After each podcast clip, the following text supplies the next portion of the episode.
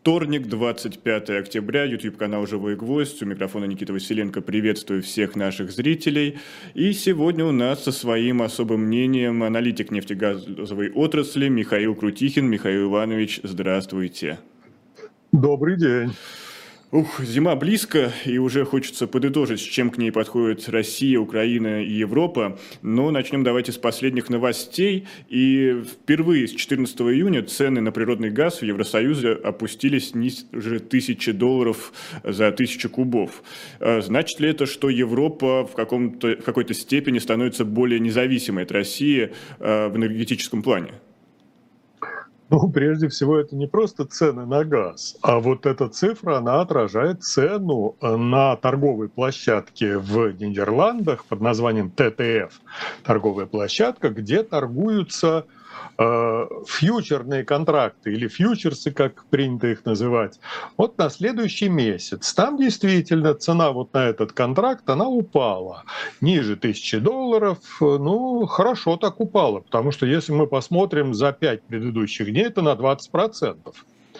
Но если мы посмотрим на реальную цену газа, которую вот, ну, какой-то, какое-нибудь предприятие в России хочет купить прямо вот сейчас, э, спотовая такая сделка, а там ниже 400 долларов.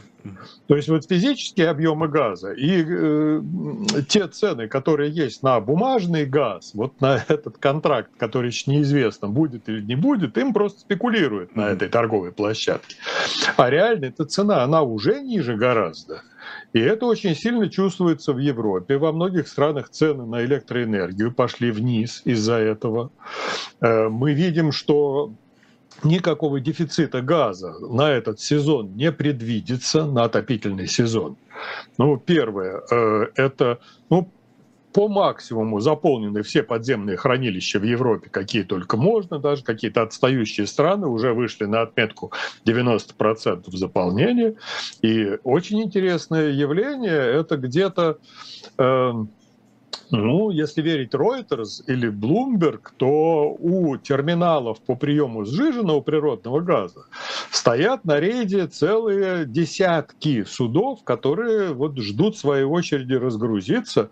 Особенно большие такие пробки на входе в газовую систему Европы около берегов Испании. Михаил Иванович, ну, а можете них... здесь нам подробнее рассказать вообще, откуда сейчас идут, идут энергоресурсы и в частности газ в Европу, помимо России?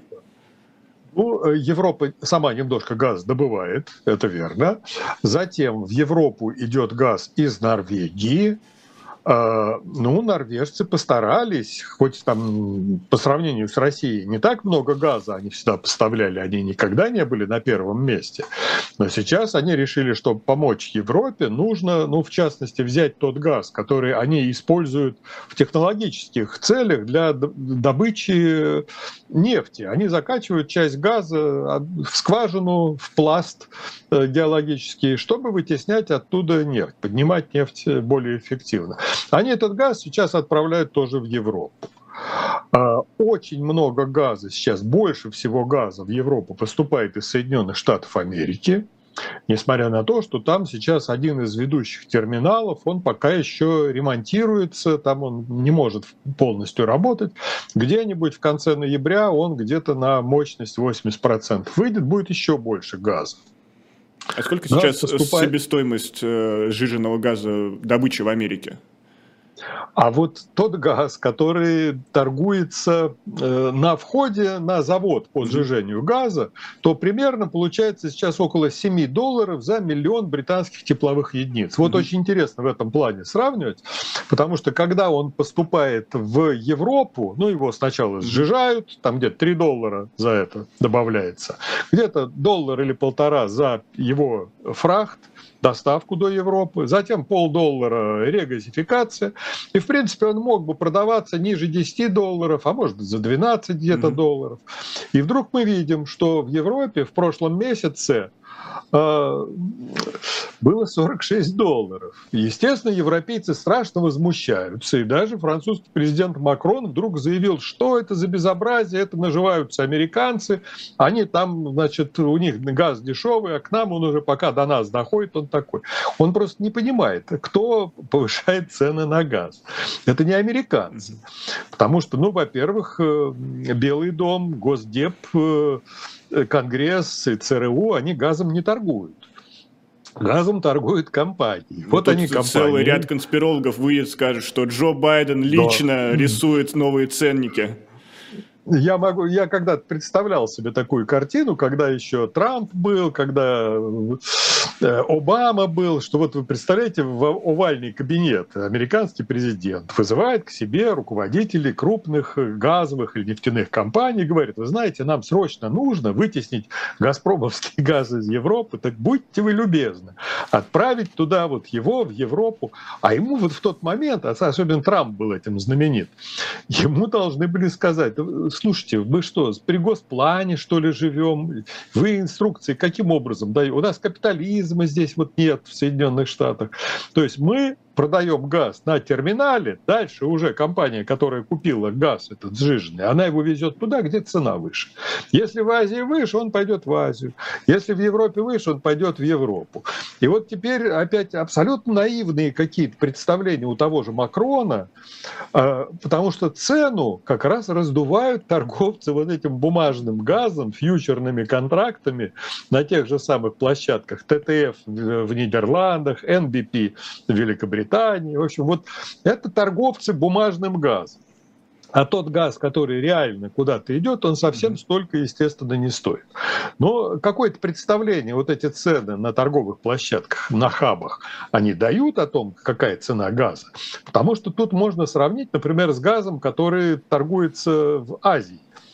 И вот получается, что в Европе где-то ну, процентов на 25, на 30 иногда цена выше, чем в Азии. И поэтому, конечно, вот все танкеры, эти груженные э, с жирным газом, они стоят в очереди на разгрузку. Мощности не хватает. Вот его некуда девать. Газ постепенно э, потребляют, естественно. Но вот подошел танкер, его надо сгрузить в какие-то мощности, где по хранению сжиженного природного газа. Их, их просто нет, их не хватает. Раньше, я помню, несколько лет тому назад, смеялись, ой, что это вы там в Европе строите терминалы по приему сжиженного газа, они же у вас заполнены, работают только до 20%. Mm-hmm. Ну, 20-21%, особенно наши аналитики этим вот развлекались. А мы, я помню, посмотрели, побеседовали с владельцами таких терминалов. И говорят, ребят, вы что тут вообще себе в убыток их построили, потому что они не используются так, как надо бы. Там смеются. И говорят, вы понимаете, что мы, у нас есть такая вещь, как букинг. Вот получатели этого газа, потенциальные получатели, они заранее забронировали себе какие-то объемы, которые они могут получать через наш терминал. И забронировано все на 100%. Потому что им нужна гарантия того, что газ все равно придет, и у них будет мощность по его приему. Они заплатят какой-то незначительный штраф, если они не получат этот газ. Естественно, они обязались его там получить. Но это гораздо выгоднее для них будет, потому что у них есть гарантия, они за это платят. А вот сейчас выяснилось, что все эти терминалы, во-первых, заполнены под завязку, мощность используется. А во-вторых, по всей Европе строятся новые, новые, новые терминалы. Ну, стационарные довольно дорого строить и долго. Поэтому берут, модернизируют какие-то э, суда по перевозке сжиженного газа и делают их плавучими терминалами по его приему. Там у них есть емкости, где можно принимать этот сжиженный газ. Очень немного модернизации береговых структур. И вот в Германии, когда раньше вот у них они забраковали все идеи строительства терминалов, а ну, Понятно, они были проект. в проекте «Северный поток». А да, вот, вот, вот они сильно германские власти рассчитывали mm-hmm. на то, что есть надежный поставщик Россия через всякие северные потоки, через газопровод Ямал-Европа, им поступит достаточно газа, и они тут будут в Германии центром по его распределению по всей Европе. Оказалось, что ошибались. Причем их предупреждали-то давно, что, ребята, вы посмотрите, вы строите себе зависимость от российского газа, а вы поглядите, посмотрите, начиная с 2006 года, даже с 2005 года, зимой там были первые отключения через Беларусь тогда. 2006 год, в разгар отопительного сезона, Россия отрубила газ. 2009 год, на экран телевизоров российских выходит российский президент, дает указ... прямо указание «Газпрому», вот перекройте задвижки, газ в Европу не должен идти. Тогда были опасения, что действительно за... некоторые страны замерзнут. Болгария, я помню, ужасно волновался, потому что газ не пошел туда.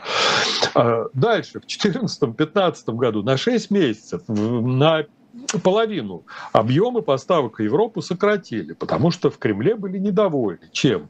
Тем, что торговцы газом в Европе стали его продавать в Украине. Ах, как же это можно? Мы сокращаем... Значит, «Газпром» на этом потерял 4 с лишним, почти 4,5 миллиарда долларов на том, что он вот не поставил газ, который мог бы поставить. Он работал как вот политический инструмент Кремля. Тогда ничего не вышло. Но дальше началось вот в прошлом году, прошлой зимой, когда «Газпром» уже совершенно в наглую стал усугублять кризис в Европе. А кризис возник из-за того, что цены повысились в Азии, и туда все побежали продавать жирный природный газ. Ну, там цены по своим рыночным поводам понизились. Европа испугалась, что она останется без газа. И началось повышение цен. А тут подсуетился «Газпром» и говорит, о, у вас тут повышение цен? Так я в этой обстановке первое начну закрывать на всякие профилактические а, обслуживания свои газопроводы, которые в Европу идут.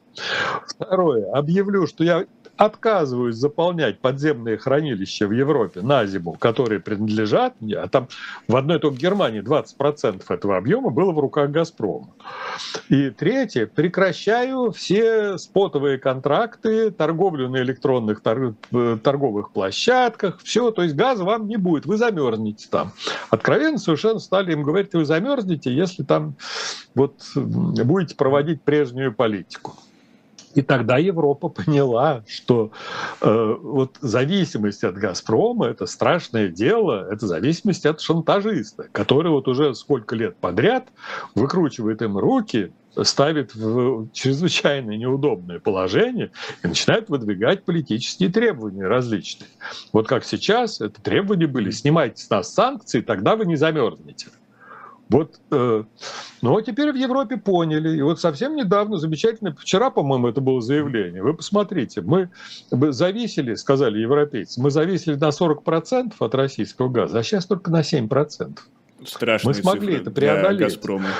Да, мы смогли это преодолеть, потому что раньше были планы. Где-то к 27 году постепенно будем сокращать зависимость от этого шантажиста и выйдем, наконец, на какие-то точки. Но им помогли, помогли им в Москве, когда стали отрубать поставки газа. Сначала э, Финляндия. Финляндия отказалась участвовать в жульнической схеме якобы оплата в рублях. Но это э, схема притворная, потому что плата все равно идет в иностранной валюте, а уже потом в российском банке все это переделывается в рубли. Но э, финны сказали, вы знаете, мы что-то у вас тут такое, махинации какие-то очень странные, мы не будем платить. Ах так, значит, Россия перекрыла им э, дорогу.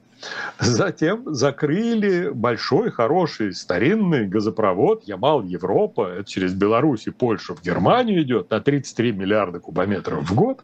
Почему? Российское правительство объявило контрсанкции против оператора польского участка. Ну, там своя дурацкая совершенно история. Совсем не надо было это делать. Был бы нормальный газопровод. Все, бы, все могло бы работать. То есть раз. Затем сократили поставки по Северному потоку до 20 20% от того, что там должно было идти, и через Украину сократили поставки в 4 раза. То есть 25% от того, что вообще обязались прокачивать по транзитному соглашению через Украину. Но Газпром таким образом вот в течение этого года снял с европейского рынка 78 миллиардов кубометров газа. Это европейцы посчитали. То есть «Газпром» по своей воле не допоставил того, что должен был поставить. 78 миллиардов кубометров. А это половина э, ну, даже больше половины того, что было поставлено в дальние зарубежье, в европейское зарубежье в прошлом году. То есть «Газпром» сам себе, закрывал для себя вот эти рыночные ниши, убивал себя как экспортера только для того, чтобы выполнить вот политическую волю, мы там вас всех заморозим ну, э, «Газпром» был принесен в жертву вот этой бредовой совершенно идеи. Ну, а выяснилось, в конце концов, что э, цель-то не достигнута. Во-первых, Европа научилась довольно быстро э, мобилизовать все свои возможности обходиться без российского газа. Во-вторых, если в Москве рассчитывали, а там действительно рассчитывали, делали такие заявления, что Европа не будет спешить с переходом к зеленой энергетике. То есть всякая декарбонизация, ветер, солнце, водород, там биогаз и все остальное, потому что в наших программных документах доктрина энергетической безопасности Российской Федерации, например, еще в 2019 году подписанная Путиным, там честно говорится, что все вот это, это риски, это вызовы, это угроза для России, а на самом деле Россия будет по-прежнему опираться на то, что будет экспортировать э, ископаемые Но, как оказалось, Москва оказалась самым большим другом европейских зеленых и альтернативные источники да. разработки да. исследований ускорилась. резко ускорили, резко ускорили переход вот к этим альтернативным источникам, отказ от э, ископаемых энергоносителей. То есть все пошло в противоположную сторону, ну, ну просчитались в Москве, в Кремле прямо просчитались. И вот сейчас мы имеем такую картину, что «Газпром» в конце концов, я думаю, начиная уже со следующего года, он перестает быть более или менее заметным экспортером газа. Вообще, не только вот в часть стран Европы. Но у него останется турецкий поток. Mm-hmm останется голубой поток, который идет в Турцию. Ну, может быть, через Украину еще какие-то микроскопические а объемы. Вот как Будет раз по-прежнему. хочется поговорить об альтернативных рынках, но прежде я хочу ответить на вопросы наших зрителей. Сегодня все переживают, куда же делся Дмитрий Потапенко. Я скажу, что он взял небольшой перерыв и на следующей неделе обязательно вернется.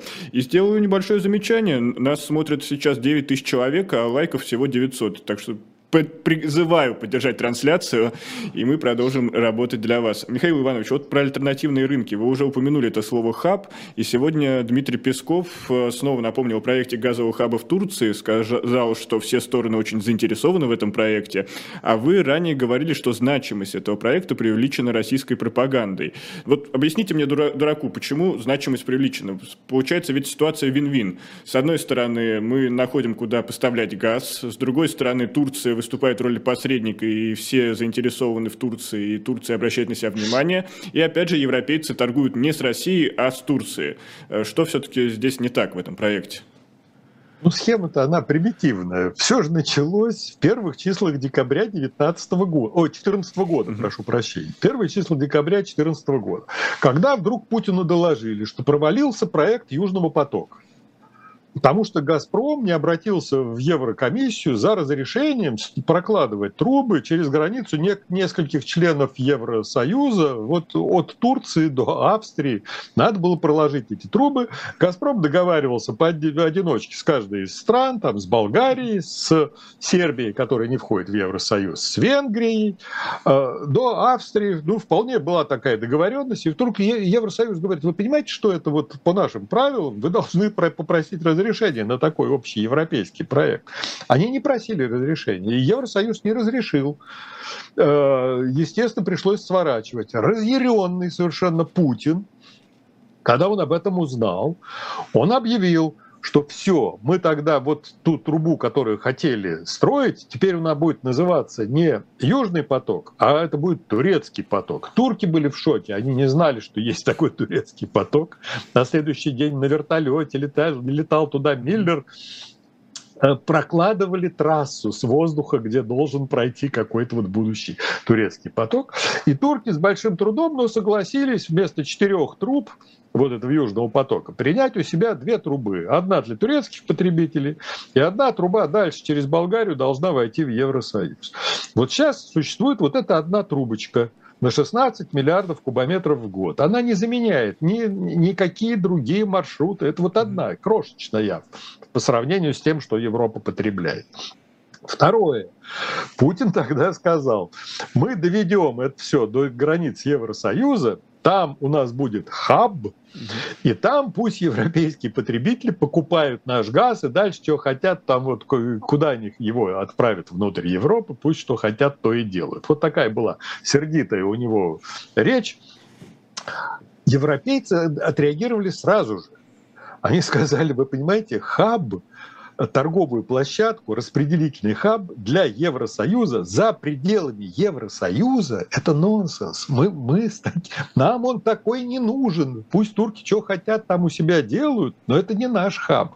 Мы не можем не регулировать там торговлю, а у них есть регуляторы, есть правила, есть все как полагается. И поэтому они послали куда подальше всю эту затею. Ну хорошо, до Болгарии довели вот эту одну трубочку, и сейчас вдруг опять Путин вылезает вот с этой самой идеей идеи. Самое интересное, что эту идею, э, европейцы опять ответили точно так же. То есть этот хаб нам абсолютно не нужен, мы не видим в нем никакого практического смысла. Единственный, кто поддержал идею этого хаба, это был Эрдоган. Вот руководитель турецкий, у него есть э, замечательный опыт общения с российскими поставщиками газа, то есть э, он их ставит, ну, как я уже сказал, в неудобное положение, то же самое, и что хочет с ними и делает. Э, он несколько раз добивался снижения цен на российский газ, чтобы соглашаться хотя бы с тем, что его будут прокачивать через Турцию дальше вот до болгарской границы. А сейчас он поставил условия. Ой, какой, говорит, замечательная у вас идея, хаб. Мы будем приветствовать, это будет у нас хаб, и у вас будет там хаб, все будет замечательно. Но только, чтобы это все было, первое, снизьте вы, вот давайте-ка вы опять понизите цену на российский газ на 25% на четверть. Это раз такое условие. А второе, это давайте я вам платить начну за этот газ в 2024 году. Прекрасно. То есть, во-первых, Эрдоган, который паразитирует вот на бредовых геополитических затеях Путина, он получает замечательный козырь, экономический козырь перед выборами, которые будут в следующем году в Турции. Он показывает, что у него есть вообще не просто дешевый, а бесплатный газ для турецких потребителей энергии. И э, он будет вот эту идею путинскую, ну, я не знаю, холить, лелеять, обхаживать. На самом деле никакого хаба не будет. А будет вот этот вечный треп, ну, как всегда, на Путине всегда кто-нибудь паразитирует, вот на всех его затеях. То же самое. Вот что такое турецкий хаб. Это замечательная идея. Это также в точности, как вот индийцы договорились э, с российским правительством, а давайте мы подумаем над тем, чтобы газопровод строить из России в Индию. И каждый год по нескольку раз чиновники из России ездят в Нью-Дели, а чиновники из Нью-Дели ездят в Москву и договариваются о проекте, который просто невозможен по многим-многим причинам. Ну да, для чиновников это вот замечательное такое паразитирование. Бюджет на это выделен на то, чтобы рассматривать возможность. Вот у, у турков это очень реальная выгода для Турции, а для России это, ну, привычно, что называется, будет э, много-много трепа и потери в плане торговли газом. Ну хорошо, допустим, хаб, мы не сделаем вот этот турецкий хаб, но все равно российские чиновники с высоких трибун уверяют, что потеря европейского рынка нам не страшна. У нас очень много друзей в Азии. И в конце концов есть силы Сибири. И вот наш большой друг, председатель Сибири избрался. Э, есть ли какие-то вот перспективы действительно в Азии для российского газа? Ну, да, смотрите, значит, если российский газ Газпрома, это не сжиженный газ, у Газпрома очень мало опыта в производстве и в торговле этим товаром. А, это э, труба. Труба там только одна. Это сила Сибири. Э, она строится уже довольно давно, с 2014 года, и только в 2025 году она выйдет на проектную мощность. Вот каждый раз у нас докладывают, о, рекордные объемы прокачали в этом месяце. Ну да, она увеличивает постепенно эти объемы, они рекордные по сравнению с какими-то нулями, которые были не так давно. Э, э, мощность ее 38 миллиардов кубометров газа в год. То есть это с Европой не сравнить никоим образом. Мало того, с большим трудом тогда уговорили китайцев на то, чтобы они согласились принять этот газ. И вот сейчас сказали, ой, мы туда построим, это давняя затея Путин, давайте построим замечательный газопровод, назовем его Сила, условно Сила Сибири-2. Это прямо из Ямальского полуострова, откуда сейчас газ качают в Европу, а вот оттуда газ через всю Сибирь, через Якутию, через Иркутскую область, там, через Амурскую, э, через Забайкалье, он пойдет в Китай. Через Монголию, возможно. Монголы обрадовались, да, пускай нам тут, тут построят эту самую трубу. У них очень маленькое потребление газа. Им обещали, и они практически уже все работы подготовительные там у себя провели. Путин объявил на Восточном экономическом форуме, что с китайцами обо всем договорился, даже по цене этого будущего газа «Силы Сибири-2». А цена какая? В убыток, как всегда? А, нет, как всегда, потому что цена в убыток на «Силе Сибири-1». Угу. Там полностью убыточная цена, она не покрывает ни строительство, ни эксплуатационные издержки по прокачке, добыче и прокачке газа. То есть там смешная вообще цена. А, якобы он договорился, и он на всех встречах с Си, вот, которые у него были до сих пор, в том числе в Средней Азии не так давно, все говорили, вот сейчас он, значит, поднимет вопрос о газопроводе «Силы Сибири-2». Может, он его и поднимал, но результат был нулевым потому что китайцы отвечают молчанием. Им этот, вот мы смотрим по э, всем проектам, по программам э, энергетики китайской, э, газовому балансу на несколько лет вперед. Там нет никакого, никакой силы Сибири-2, вообще не существует. И потом, если ее начнут все-таки строить, то это будет ну, 12-15 лет. Потому что сила Сибири-1 мощностью 38, она строилась 10 лет, а вот та на мощностью, как они говорят, первоначально 50 миллиардов кубометров, то тут уж точно, тем более по, она и длиннее, она и мощнее, да еще и неизвестно, какие компрессоры и какие турбины будут туда ставить. У нас же еще и санкции, как говорится, есть. А, то есть э, это не сейчас все будет. Да, у Путина были такие заявления. Вот да, мы соединим э, сеть нашу восточную, сеть западную газовую и будем перебрасывать потоки газа с, с Китая на Европу, с Европы на Китай, туда, где нам будет выгодно. И вот представьте себе такую картину. Путин обращается к председателю Си и говорит, вот я вам предлагаю, вот у нас тут будет замечательный проект, мы вам построим трубу, будем в Китай через Монголию качать газ, но если нам будет выгодно его качать в Европу, мы отключим вас и будем качать в Европу. Если будет выгодно у вас, мы отключим Европу. И как реагировать будет председатель Си вот на такие э, предложения товарища Путина? То есть, ну что, китайцы же рациональные люди. И потом они уже на протяжении многих-многих лет переговоров с «Газпромом» всегда отказывались от транзита через Монголию. Никакого транзита, они всегда говорили, нам через Монголию не нужно. Мы с такими вариантами не согласны. А, ну, то есть, ну, нет этой трубы. Нету и, скорее всего, не будет. Ну, возможно, и построить, чтобы какие-то бюджеты распилить. Но это уже другое. Это, это привычные фокусы государственных компаний российских. Это распил бюджетов с соответствующим откатом. Абсолютно некоммерческие проекты, никогда не окупающиеся. Это уже другое. Но то, что этот газ, э, то, что Китай заменит Европу, это совершенно не, нереалистично грустная история для «Газпрома» и для нашей отрасли. А, я, кстати, да, встану на позицию Кремля и тоже начну газовый шантаж. Я замечу, что у нас смотрит 13 тысяч человек, а лайков по-прежнему мало. Вот. Если хотите видеть Михаила Крутихина у нас почаще, да, призываю ставить лайки. А, Михаил Иванович, э, давайте тогда обратимся совсем внутрь России. Вот вы упомянули санкции и технологии. А действительно, вот как сейчас санкции влияют на нефть и газодобывающую отрасль? А, какой техники, каких технологий нам не поставляют поставляют, как они, вот эти непоставки а, мешают какие-то проекты, например, проводить в жизнь. Если такое наблюдается уже. Да, но это было еще с 2014 года.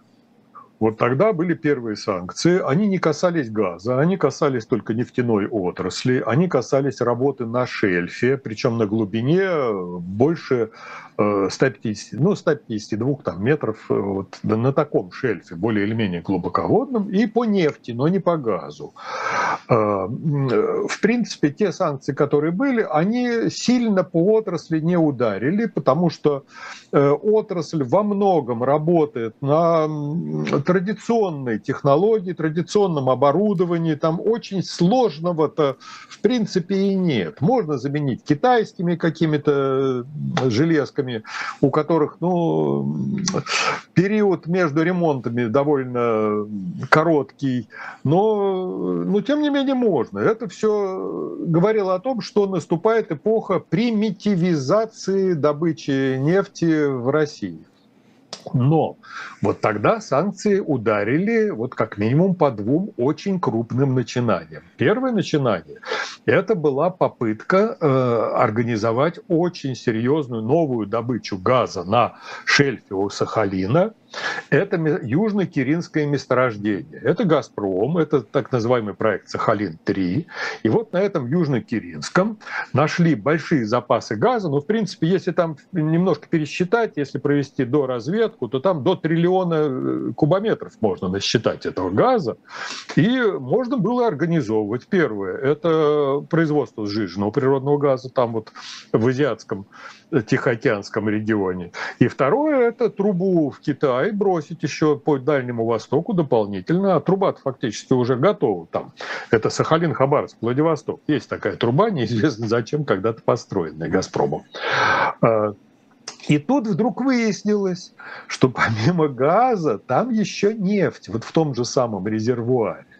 И американцы, они прекрасно поняли, они, у них были все данные о том, что там в том же резервуаре находится нефть, и нефти довольно много, и ее надо добывать, откачивать раньше, чем газ, иначе она там так и останется, если с газа начинать добычу.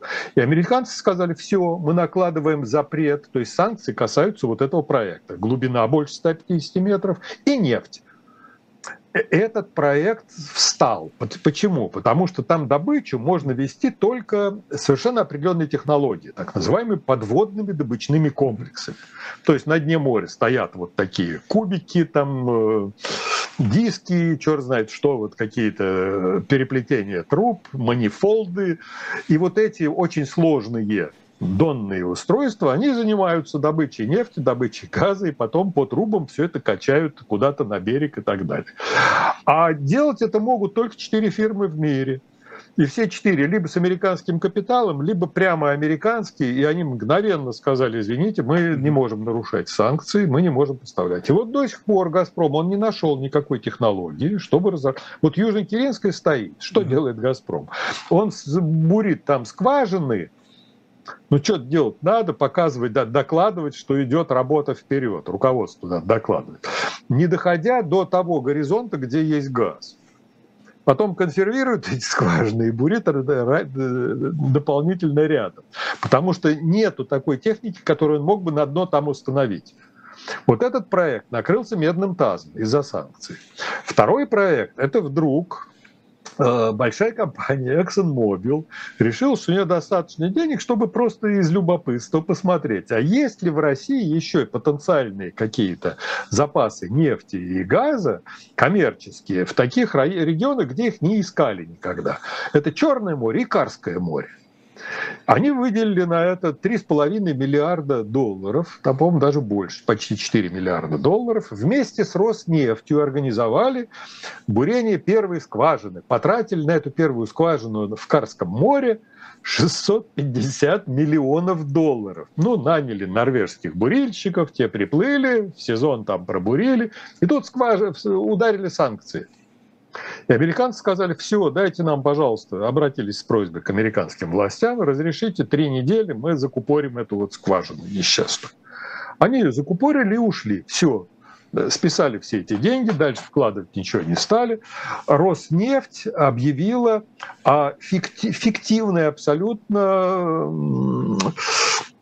находки. Якобы у них э, открытие гигантского нефтегазового месторождения, назвали его победой, зафиксировали. Но если спросить геологов, которые понимают и знают, что там ничего этого, конечно, нет. Это никакое не открытие. Но э, все, работать не с кем, то есть эти проекты тоже закрылись. А сейчас, ну, в принципе, то, что сейчас происходит это да, удар довольно большой.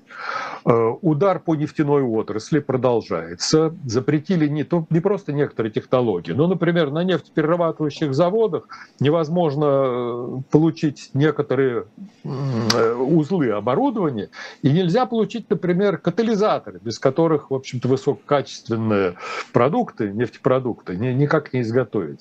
То же самое касается нефтехимической отрасли, которая испытывает очень серьезные затруднения. Ну что, э, санкции, режим санкций, несмотря на все лозунги импортозамещения, локализации и так далее, это означает архаизацию или примитивизацию наших вот работ.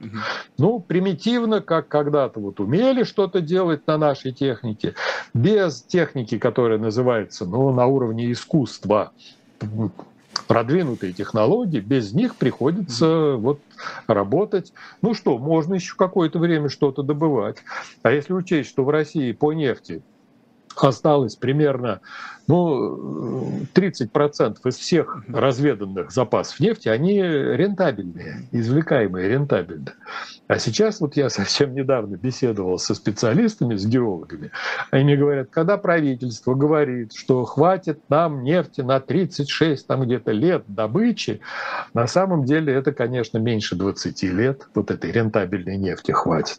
А потом, когда мы говорим о таких сроках, то э, ну, вы представьте себе картину добывается нефть в каких-то объемах, да, и вот у нас есть нефть, которая в этом объеме, она должна хватить на, скажем, ну, на 30 лет. Она что, вот пройдет 30 лет, и тут мгновенно будет ноль. Нет, так не получится. Э, это, это все э, то есть постепенно будет снижаться объем нефти, он, он э, не сразу. И поэтому мы, вот мы считали, считали, у нас действительно, ну, 20 лет еще можно каким-то образом потерпеть, но добыча будет снижаться. И вот мы здесь подходим к самому такому ответственному моменту, потому что сейчас очень важно понять, насколько снизится добыча в связи с санкциями. Вот санкции, которые новые ударяют. Это вот шестой пакет, седьмой, восьмой пакет санкций, так называемых. Ну что, вот сейчас наступает, где-то уже близко подступает, несколько недель осталось до декабря. С 5 декабря Евросоюз прекращает покупать российскую сырую нефть. До этого прекратили Великобритания, Япония с Кореей, Австралия, Канада, Соединенные Штаты Америки, а сейчас к ним присоединяется Евросоюз. А кто тогда То у нас остался из покупателей? Оно вот якобы можно куда-то еще вести. В Африку, в Индию, в Китай, как говорят. А вот, вот здесь у нас в чате был вопрос от Марка Акулова, я его зафиксировал, как раз в контексте нашего вот этого э, обсуждения. А то, что Россия пытается создать какой-то теневой флот, обойти эти санкции, это может как-то помочь, э, опять же, куда-то продавать эту нефть, э, ну, хотя бы не в тех же объемах, но как-то компенсировать убытки? Ну да, я понимаю. То есть вот э, из, той, из всего объема экспорта, который вот сырой нефти у нас идет, э, где-то 50% они исчезают. Вот их надо куда-то еще дополнительно пристраивать. А с э, марта исчезает э, ну, где-то 57%, как мы считали, э, экспорта нефтепродуктов. И если вот это все взять, убрать э, с рынка, то получится, что в России нужно сокращать добычу больше, чем на 50%. Это надо закрывать промыслы, надо закрывать часть нефти, мощностей по переработке нефти. Это будут безработные э, компании, которые обслуживают и промыслы, и вообще всю отрасль. Но это тяжелейший удар вот по российскому бюджету и вообще по российской экономике. Теперь можно ли найти вот тем объемом, которые не пойдут в страны большой семерки, вот тем, кто отказывается сейчас от нефти, можно ли куда-то их еще пристроить? Посмотрите, много говорили о Китае. Но Китай получает в основном нефть по трубе из России. Это большая труба, которая называется ВСТО, Восточная Сибирь, Тихий океан. На полдороги она в Амурской области уходит в Китай ответвлением. Дальше она идет к порту нефтяному Козьмино, и оттуда еще и под, на танкерах она отгружается, тоже в основном в Китай, но еще немножко в другие страны Азиатско-Тихоокеанского региона. И плюс к этому еще арендовали мощность трубопровода в Казахстане, и Роснефть 10 миллионов всего тонн в год отправляет туда через Казахстан тоже по трубе в Китай. А где взять дополнительные мощности, чтобы в Китай отправить вот сверх этого? Но это и будет продолжаться. Мало того, там часть нефти идет сейчас бесплатно, потому что Газпром, как э, Роснефть, за нее уже деньги получила несколько лет тому назад от китайцев, и просто погашает свой долг таким образом. А, значит, танкеры с Дальнего Востока, ну танкеры-то откуда нефть будут брать? Это нужно брать из той же трубы, который уже по максимуму работает. То есть там много на танкерах на Дальнем Востоке в Китае дополнительно не отправить. Все, там мощность все исчерпаны. А, то есть отправлять в Китай надо с Балтики и из Черного моря. А это какие расстояния? Это и потом э, новый пакет санкций, вот новые, которые сейчас вводятся, они нацелены на то, чтобы не предоставлять услуг морской транспортировки российской нефти, если нефть будет выше какого-то потолка. Ну вот потолок вроде бы сейчас разговор идет о том, что 60 долларов а, ну, 60 долларов китайцы точно не покупать, скорее всего, не будут. Они будут требовать ниже, так что они могут что-то сделать. Но найти все равно каких-то владельцев судов, танкеров, которые согласились бы возить российскую нефть, страховщиков найти каких-то вот э, более или менее европейских или там американских, фактически будет невозможно.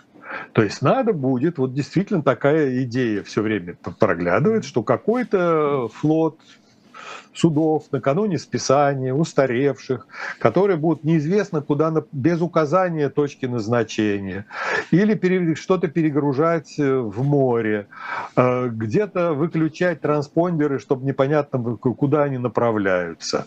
Но э, это можно, я думаю, в широких масштабах это сделать не получится. Во-первых, этот рынок занят уже иранцами венесуэльцами, которые этим уже занимаются, их отслеживают, их преследуют, их ограничивают. И они, конкуренты еще одного, вот туда, с его флотом таким, ну просто не пропустят. когда мы говорим, что это вот спасет ситуацию с российской нефтью, ну это мы выдаем желаемое за действительное. Мы уже видим, что Индия, которая так обрадовалась, что вот дешевые-дешевые, с такой скидкой им отправляли нефть, вдруг они стали значит, очень много нефти получать. На прошлой неделе два ведущих нефтеперерабатывающих предприятия в Индии отказались, сказали, извините, мы опасаемся вторичных санкций, мы российскую нефть больше покупать не будем. И в Индии сокращается вот получение российской нефти. Сокращается оно и в Китае, кстати. Вот там тоже поняли, что вот эти вот э, фальшивые танкеры какие-то, маскирован, замаскированные танкеры, контрабандные, нефть, ну, скорее всего, в, ну, это будут единичные случаи. То есть в больших масштабах это не пойдет. Так что все, что нужно ждать, это надо ждать, э, ну, не, если не полного коллапса, то очень сильного удара по российской нефтяной отрасли. Ну, то, как вы описываете, это прям какая-то нефтяная бандиана. И у меня тут напрашивается очевидный вопрос.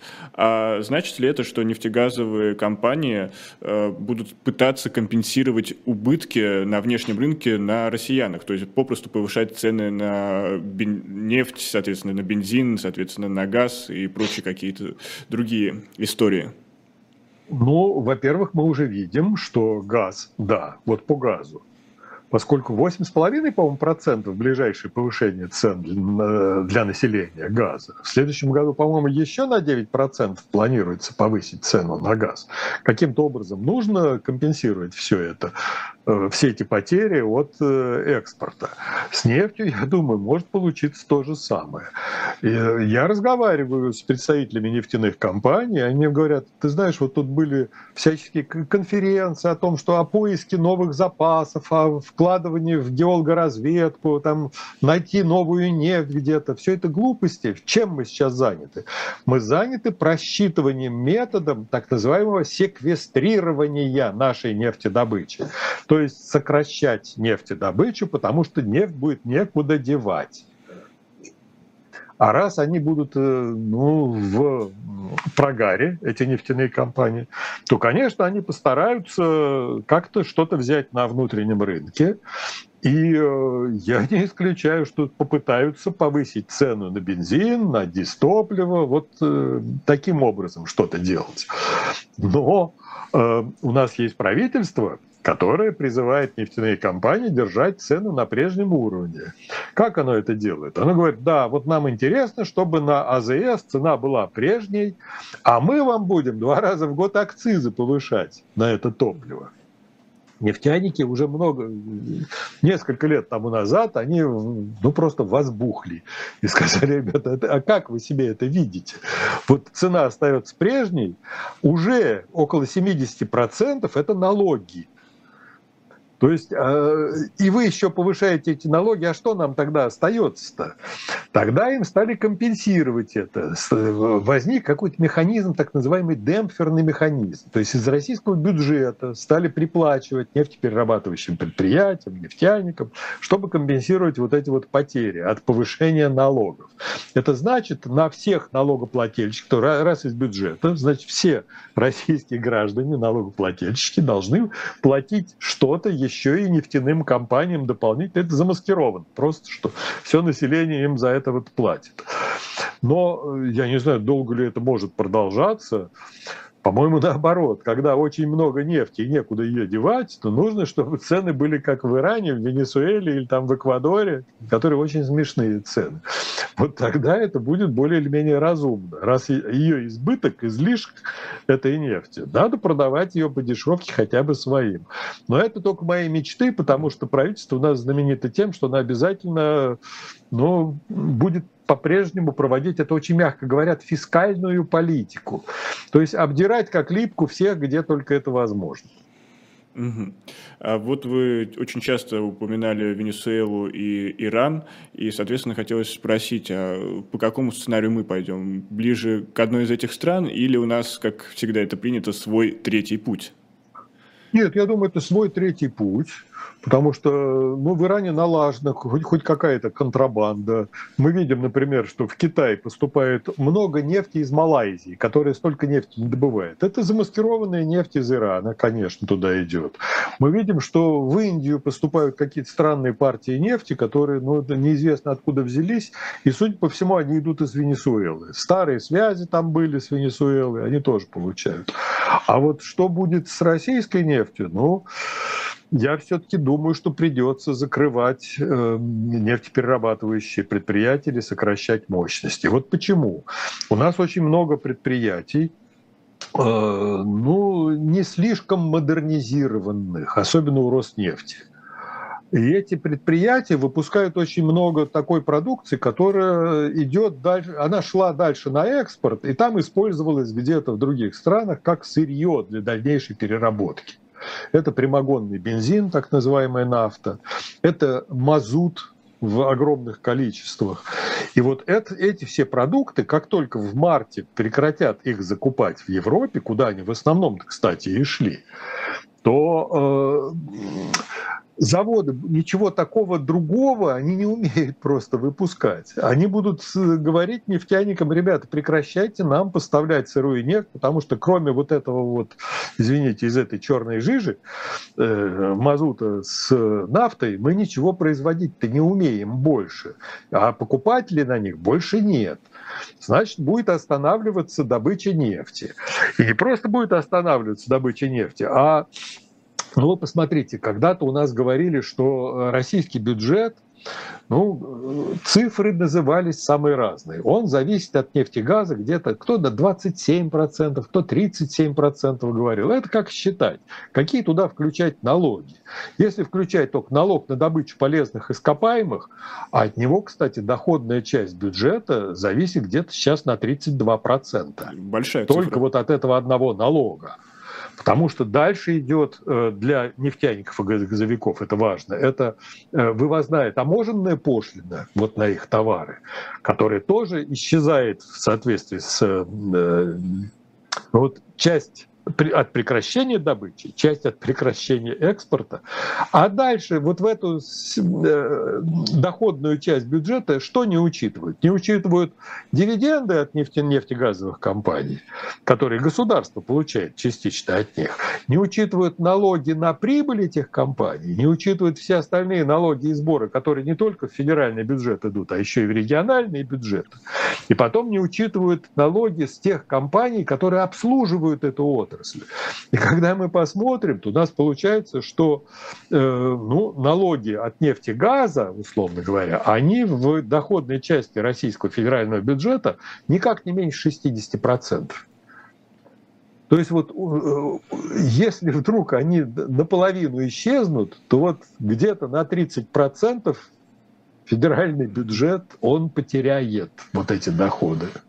Это колоссальный удар по российской экономике. Россия буквально лишается своих двух последних союзников. Если в интерпретации Александра Третьего это были армия и флот, то в нашем случае это нефть и газ. Ну так думать надо было когда. Вот я, я вспоминаю, пытались, пытались когда-то найти наши эксперты, я знаю, я разговаривал mm-hmm. с экспертами, которые беседовали со всеми отраслями, пытались найти, чем можно заменить. Вот что еще экспортировать, кроме нефти, газа, угля, там, алмазов, э, леса, чугуния, металла первой переработки там, оказалось нечем. То есть вот нефть и газ в российском бюджете, в российской экономике, экспортной экономике заменять нечем вот за что боролись, на то и напоролись. Михаил Иванович, последний, наверное, вопрос на сегодня. Кстати, нас смотрит 17 тысяч человек, а лайков всего 4 тысячи, поэтому поддержите нашу трансляцию, еще раз категорически вас призываю. Давайте немножко пофантазируем. Вот, допустим, в ближайшие три месяца к нам кто-то выйдет с большой трибуны и объявит войну оконченной. Э, не знаю, на каком этапе, с какими жертвами, какой ценой, но допустим. И сможет ли российская энергетическая сфера, точнее нефти, э, добывающая восстановиться в ближайшие пять лет? Или она уже не восстановится на уровень довоенный? Ну, э, во-первых, э, санкции-то никто сразу не снимет. Это первое, это самое главное. Э, поэтому они могут продолжаться довольно долго. Мы помним, как снимали санкции вот в виде так называемого Джексона Веника, знаменитые санкции. Сколько лет их все пытались снимать и, наконец, все-таки сняли. Эти санкции будут очень и очень надолго. Тем более, что получатели российской нефти, российского газа, они научились обходиться без вот этого. Нету дефицита на рынке газа, нет дефицита на рынке нефти. Э, уход России, он не приведет к коллапсу мировой экономики. Значит, дальше что можно себе представить? Без ну, каким-то образом э, снова врасти, как бы интегрироваться в мировую экономику после окончания, ну, фантастического окончания войны, прихода какой-то другой, более рациональной власти, не безумной власти. А, а что э, без прихода иностранных компаний с их технологиями, их капиталами, их опытом, ну, нету, не бывает никакого импортозамещения. Но вы уж, э, вы понимаете, утюг современный в России не могут сделать без иностранцев. Ну, как уже выяснилось, от туалетной бумаги до женских трусов не могут сделать. Не говоря уже о самолете, о пароходе, бог знает еще о чем. И поэтому нужно снова наладить какую-то кооперацию с иностранными фирмами, сделать инвестиционный климат привлекательным в стране. Но если вот этого быстро не сделать, то миру далеко уйдет вперед. Это означает, вот будет примитивизация российской всей экономики. Мы, вот когда говорят, да, все-таки мы добьемся того, что российский ВВП вырастет там на 1,3%. Вот есть такие оптимисты, которые говорят. А насколько вперед уйдет мировая экономика за это время? Ну, 3-4% уйдет. Значит, считать-то надо не от нуля вот этот плюс, а считать надо от того места, куда пришла мировая экономика. А это значит, российская экономика откатилась назад вот на эту разницу между приростом ВВП. То есть она идет назад это вот э, это консервация отсталости, это сокращение уровня, ну, падение уровня жизни. Но это, это, это скажется на всем населении, безусловно. То есть по сравнению с тем, куда уйдут другие страны, Россия окажется в глубокой дыре. К сожалению, вот именно на этой трагической для России ноте мы вынуждены окончить нашу программу, потому что время подошло к концу. Михаил Иванович, спасибо, что к нам вышли в эфир, и надеюсь, э, до новых встреч. И надеюсь, что все-таки худшие прогнозы не будут забываться, и мы уже сможем даже в мирное время встретиться здесь, в студии, э, и очно еще обсудить те или иные вопросы, которые мы сегодня поднимали. Я напомню для наших зрителей, что у нас в гостях был аналитик нефтегазовой отрасли Михаил Михаил Крутихин, а сразу после нас в этой студии в программе «Слуха эхо» будет Арина Бородина. В 7 вечера у нас в особом мнении будет Мария Снеговая, научный сотрудник Политехнического университета Вирджинии, и с ней проведет эфир Айдар Ахмадиев. В 8 Евгений Коган и Маша Майерс, как всегда, поговорят о экономических вопросах в формате Money Talks. В 9 Екатерина Шульман с Максимом Курниковым. Ну а на канале «Дилетант» в 6 часов вечера продолжение темы о великой смуте, о смутном времени, непростом сюжетном повороте повороте нашей истории. А я, Никита Василенко, прощаюсь с вами и до новых встреч. Увидимся в эфирах. Берегите себя.